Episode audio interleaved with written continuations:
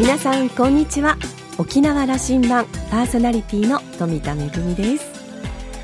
お正月が明けてそしてお仕事は学校も始まってでも明日のお休みがちょっと嬉しいなって思ってらっしゃる方も多いかもしれませんね、えー、明日は成人の日ということで私はもうあの2回目の成人式もとっくの昔にあの終わっているのであれなんですけれども初めて晴れ着に袖を通した日のことを今でも覚えています。母が買ってくれた、えー、振袖に袖を通したんですけれども結局ですねその同じ振袖が私下の妹2人そしていとこたちもみんな女性陣はその振袖を着て成人の日を迎えました。今ねみんなもう大人になっちゃったのでこの間直近と あの振袖をねお袖は切ってしまったんですけれども今でもみんな同じ写真でね、えー、いられることをとても嬉しく思っています、えー、新しく成人になられた皆さんおめでとうございます。さあ沖縄羅針盤今日も5時までお届けいたします。どうぞお付き合いください。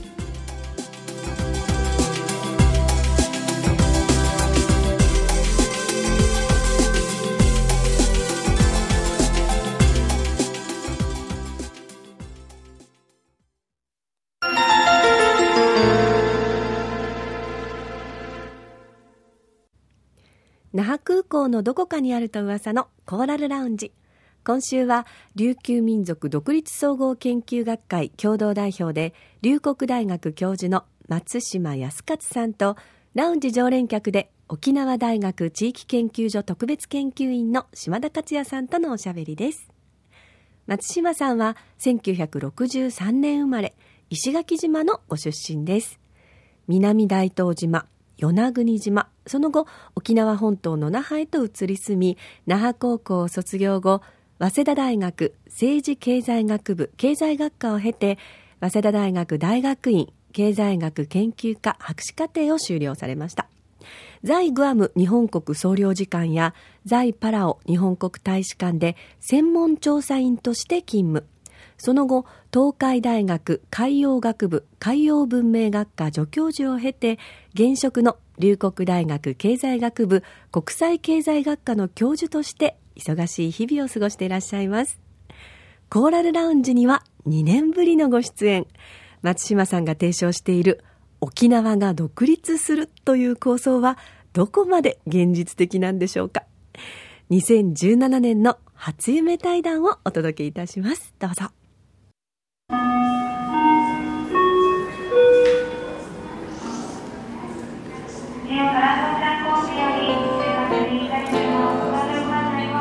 コーラルラウンジ2017年、はい、あのラウンジにお迎えした初めてのゲストは龍谷大学の松島先生です。今日はありがとうございます。あこちらこそありがとうございます。なんか二ヘデビル。あの2017年のスタートにあたって、はい、これ僕は沖縄羅針盤の初夢は、はい、やっぱり琉球独立だとこう思っていましてで松島先生に来ていただいたんです。はい。ありがとうございます。独立学会スタートして4年目になりますかね。今年も5年目になるんでしょうね。そうですね。2013年の5月15日に発足しましたので、はい、今年は5年目に突入ということになります。去年12月に、はい、あの沖縄国際大学で学会の、あれは、えっと、第何回の、ええ。第7回の第7回の総会と大会となりまして、はい、オープンシンポジウムを開きました。あの2年前に、はい、えー、この羅針盤コーラウランジには松島さん来てもらいました、はい、僕はこう琉球独立ということを研究の中心に置いて始める活動というのにどういうあの意味をまあ、あの主催者として持っておられるんですかという伺いして、改めてその時のことを、あのお話伺いたいと思うんですけどね。はいあのまあえー、もともとですね、琉球は琉球国っていう国でしてですね、まあ、それが1879年からですね沖縄県となって、えー、そしてまた1972年からですね、えー、また沖縄県になったわけなんですけどももともと国であったと。でこの国である状態をですね、まあ、取り戻す、えー、またはその新しく取り戻すと作る作るということでですね独立の議論また運動これまでもあったわけなんですね、しかしながら居酒屋独立論と呼ばれているようにですねやっぱり怒りの吐き気であったりとかですねなかなか理論的に体系がされてなかったっていう面があったと思うんですね。居酒屋独立論ってこれねあの、えー今の時代もあるんでしょうね。あります。あります。まあ、私も居酒屋行った時は、はい、独立の。それはもう70代、80代の皆さんは、これ大好きですからね。大好きですよね。はい。こうあるべきだ。もうもちろん、居酒屋独立論自身を否定するつもりはないんですけども、それプラスのですね、プラスのやっぱり独立をですね、具体的に、客観的に語って、また議論して、それを学問的に体系化するっていうのが、この学会の目指すところなんですね。ですから、あのやはりですねこの独立の学問というのはですね政治学、経済学、いろんなですね学問分野をですね総合してですねいくわけでありますので、そういった意味でですね新たな学問というのがですねこの4年間、できてきたと思います。どうですか？この4年間の、はい、あのちょっと振り返っていただくと。えーその思われていたことは進捗していますか、はい、えー、私自身は進捗していると思います、まあ、あの学問的な体系化もそうですけれどもまた国際的なですねネットワークもですね、えー、いろいろ深くなりましてですね特にグアムのですね方々との、ね、結びつき非常に深くてですね毎年のようにですねグアムの方が来てですねグアムでも独立を問う住民投与がですね進められているわけですね、うん、そういった意味でもですねグアム、台湾またスコットランド、うん、国際的な、ね、つながりもできてきてますので、あのー、ね、やはり始まった当初に比べて非常に深まっているというふうに考えます。その去年の暮れのその学会では女性研究者たちの発表が、これは新聞にもなっていて、ですよね、これ、あの研究者の広がりもこう、え出てきてるんですあそうですね。あの去年の12月の大会はですね、うん、まあ、それを我々の学会の幅の広さ世代の、ね、幅の広が広さを、ね、象徴するもので特に20代のですね、うん、3人の女性の報告というのは私も、ね、刺激を受けましたし励まされたんですよね。で1人の方はですねアメリカの大学院でですね深層心理学の立場からですね琉球の植民地主義について研究をするしている女性、えー、がいましたですね。でもう1人はですね南米出身の内田の4世なんですけども、彼女もですね、また南米に行ってですね、南米の現在の内田地とですね、えー、とのネットワークを作りながら研究を深めるという女性もいました。で、それから関西に住むですね、内田の4世の女性もですね、えー、この、今学生なんですけども、えー、インターネットを通じてですね、まあ、いろんな立場の方と左右、いろんな立場の方とですね、対等な形で議論をしているというですね、女性がいましたですね。あのアメリカの大学で心理学を研究していて、はい、で琉球の独立に関するこれ、はい、ということはこう、市民の独立に対する、その思いみたいなことを研究すると、はい、こういうことになるんですかね？そうですね、そういった意味で。興味深いです。これどういうことを？ええ、まあ私もその、うん、えー、非常に興味深くてですね、うん、あのこの彼女からですね、その話もおいろいろ聞いたんですけども、やはり一人一人のですね、ここからここの琉球の方からですねにインタビューをしてですね、その深層心理の中がいかにですね、この宿命主義がその人の心にですね影響を与えているかと、でそれこの心の傷をですね治すためにはどういう形の脱宿民地かですね、えー、この、ね、戦略といいますか政策あるのかということで、ね、やっぱりこの深層心理と政治的なですね動きを、ね、絡めてえー、一緒にすして議論するという意味でですね非常に興味深いですね最先端の研究をしている、えー、わけですね。あのその植民地とかこう、はい、支配層に支配されているかどうかということの認識の,、あの立場が違ってくると思うんですけども、えー、松島さんは、今の沖縄は、はいはいやっぱりあの反植民地的な位置に位置されてるんだということが大前提の見識でいらっしゃいますよね。そうそうですね、まずはあのこれやっぱり1879年のですね琉球処分と呼ばれている琉球併合から始まってきていることだと思うんですよね。もともと国だったのがですね日本の一つの一部になってですねそれから政治的経済的にもですねいろんな犠牲を強いられていると。でしかも現在もですね米軍基地のですね74%をですね押し付けられていると。えー、高屋辺野古でもですね無理やりに新基地をですね、えー、作られているというですねそういった意味でもまだ植民地が続いているというふうに考えますね。あの現尾長武七知事は、はい、イデオロギーからアイデンティティだと、えー、こういうふうにして、あの知事選であの、勝ったわけですけども。これが独立学会の根本のところにあるんでしょうかね。そうですね。やはり、えー、自分は内乱中であるというですね、意識がですね、ありましてですね、それ、そういったですね、ある種、えー、日本人、また他の民族とですね、比べてもですね、対等なね、権利を持っているんだと。ね、一方的に上からですねあれしろこれしろっていうね押し付けられるような存在ではないっていうですね自らのですねこの何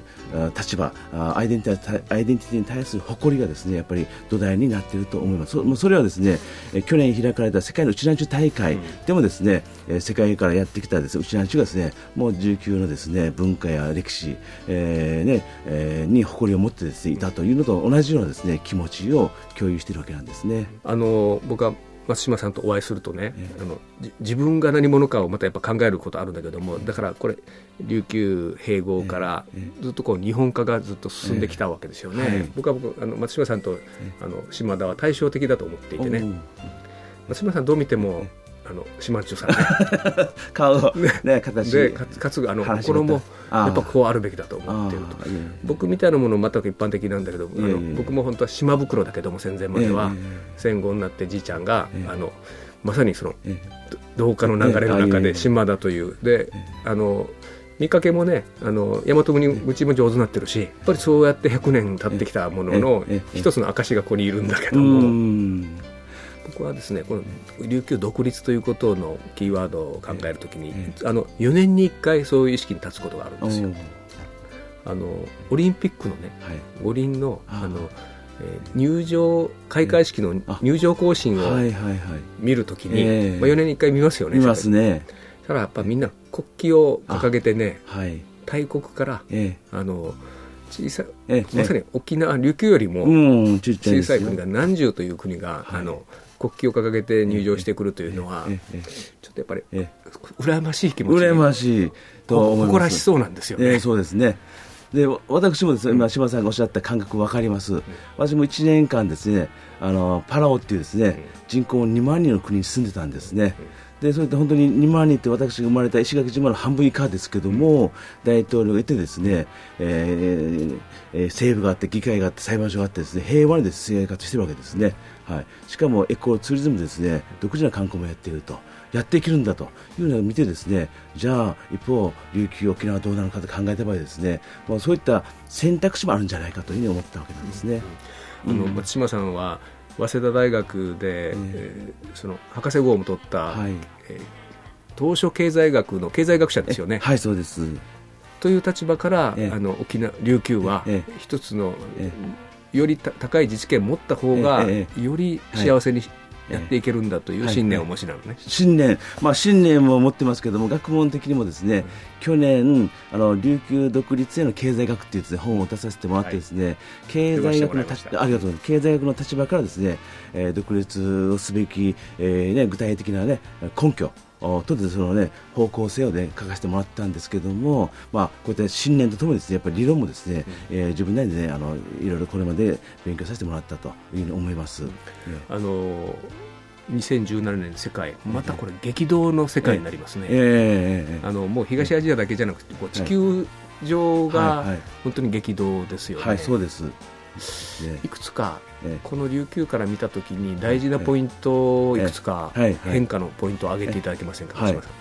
えー、去年ですねアメリカでですね、大統領選があってですね、えー、トランプさんがですね、えー、大統領になるということですよね。でこのトランプさんはですね日本にですね日本政府に対してですねあのこの応分の負担をねさらにですね負担をね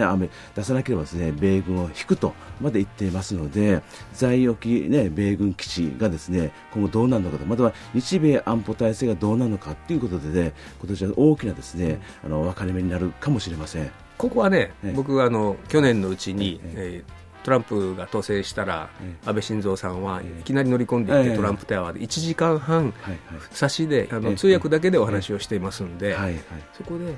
はこのままにしてくれということをもう頼み込んで終わったと思いますよ。えー、まあえー、終わったかと思いますけれども、まあ、でもトランプさんってある意味では何するかわからないって言いますか、うん、既存の政治家と違うところがありますので、うん、そういった意味でですね、まあ、我々としてはね、あのまあ、あのなんて言いますか、そういったですね、あの変化に備え変化に備えてですね、こちらが研究するてるすよね。2点目は。2点目はですね、去年ですね、参議院選挙ありましてですね、うん、あのいわゆるえー、自由民主党は日本国憲法を、ね、変えていくと、改正するというようなことを当然掲げてますけど去年の去年の参議院選挙でいわゆる憲法を変えようっていう議員が3分の2を超えたんですね。で今年初めにも予定されている衆議院選挙でですね憲法を変えるという勢力がですね3分の2を超えればですねおそらく年内にはありますよ、改正は。えー、えー、あります。そうなるとですねあの憲法が改正、えー、変わると。いよいよ現実味を帯びてくる。えー、帯びてくると。でその中でですねやっぱり私は、まあ、あの経済学者なんですけども憲法も今研究してましてですね自由民主党の改憲草案をねいろいろと読んでみますとですねこの琉球にとって非常にですね、あの良くないって言いますかですね状況になるんじゃないかと非常に心配をしております。僕は2017年初夢として、えー、沖縄羅針盤の初夢で松島さんに来ていただきました。はい、あのえー、今年の少し抱負をお話しいただいて、えー、あの終わりたいと思います。はい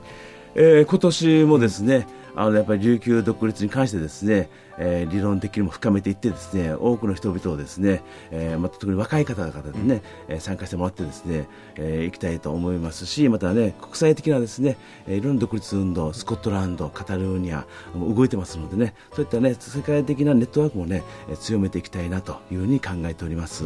あの独立と外という概念にもいろいろあると思うので、私はこの研究はぜひ興味あって、いやあのもっと発展できる地域なであるわけですから、はい、我々の沖縄琉球は、それを研究するということでもありますよね、そうですね。どう発展していく、どう幸せになっていこうかということを研究しているということですよ、ね、そういうことですね、はいはい、そういうことでありまして、ですから、まあ、独立後の経済ですね、経済技術をどうするかとかですね、そういったことを含めてですね、やっぱり本当の幸せをね、えー、いろいろ目指していきたいなというふうに考えています。最後に、はい、あのいろんな方と話しますとね、はい、この歴史的な節目はね、2022年だと、復帰から50年の年だと、また我々はあのそこで知事選びという、あのポイントも出てくると。思って、あのやっぱ歴史を振り返っても100年単位ぐらいで我が琉球はこうあの歴史の節目を繰り返してくるんだけども、その辺の節目があるんじゃないかと言われてるんですけども、松島さんのこうタイムテーブルみたいなのはこう頭の中にできてきてるんですか、そうですね、この2020年復帰50年、えー、の時点までにはですね、ぜひとも独立をね、えー、ができたらいいなというふうに考えてますですね。この話で終わりたいと思います。今日はありがとうございました。ありがとうございます。京都に元気でお帰りください。あありがとうございます。日本の中枢にいるというのがまた大事です。歴史の京都にいてください。ええー、ありがとうございます。ありがとうございました。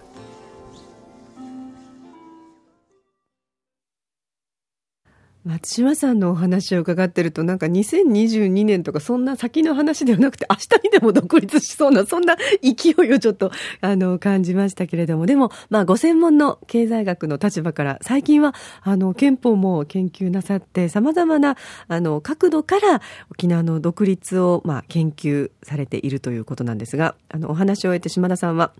えー、沖縄、琉球が独立するということをどこかで構想しておくこと、それは沖縄の潜在的なエネルギーの源泉のようなものだと思います。2017年の初夢でした。ということで、えー、お話を終えたんですが、あの、でも私もちょうどね、あの、独立の、あの、まあ、住民投票があった時期の、えー、スコットランドにちょうど滞在していたんですけれども、その時の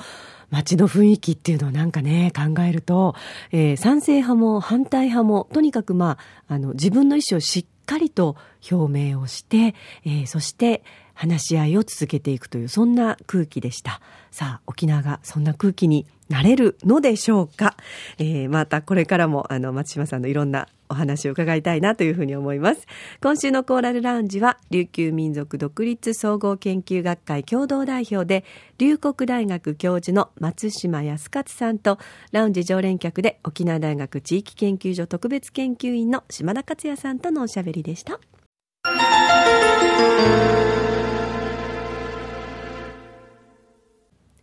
めぐみのあしゃぎだよりのコーナーです。今日は舞台公演のご案内ですよ。1月21日土曜日、えー、夕方の6時半からの開演となります。名護市民会館の大ホールにおいて、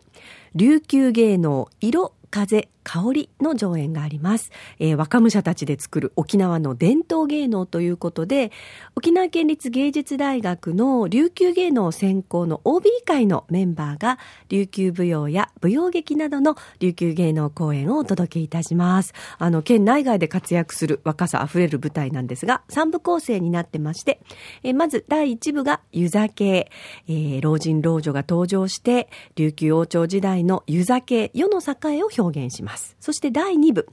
えー、明治時代に那覇の港から遠くハワイ、オアフ島に向けて、うちなんちゅ27名を乗せた船が出港したというエピソードをもとに作られたもので、えー、お互いを奮い立たせる三振の音、歌に励まされて、え頑張っていくうちのアンチの強さを描く舞踊劇憧れ。そして第3部は創作舞踊春や春。春を待ちわびて一斉に咲き誇る花々を表現いたします。えこちらの公演、琉球芸能色、風、香りの公演は、2017年今年の1月21日土曜日、夕方の6時半から名護市民会館大ホールで、大人の方は1800円、小中高校生は800円で、どちらも当日は200円プラスとなっておりますので、ぜひ、えー、参り券お求めください。えー、ただいま、県内各地のプレイガイド、それから名護市民会館でもチケットの取り扱いをしています。えー、ぜひですね、えー、名護でね、琉球舞踊の公演がありますので、お出かけいただきたいと思います。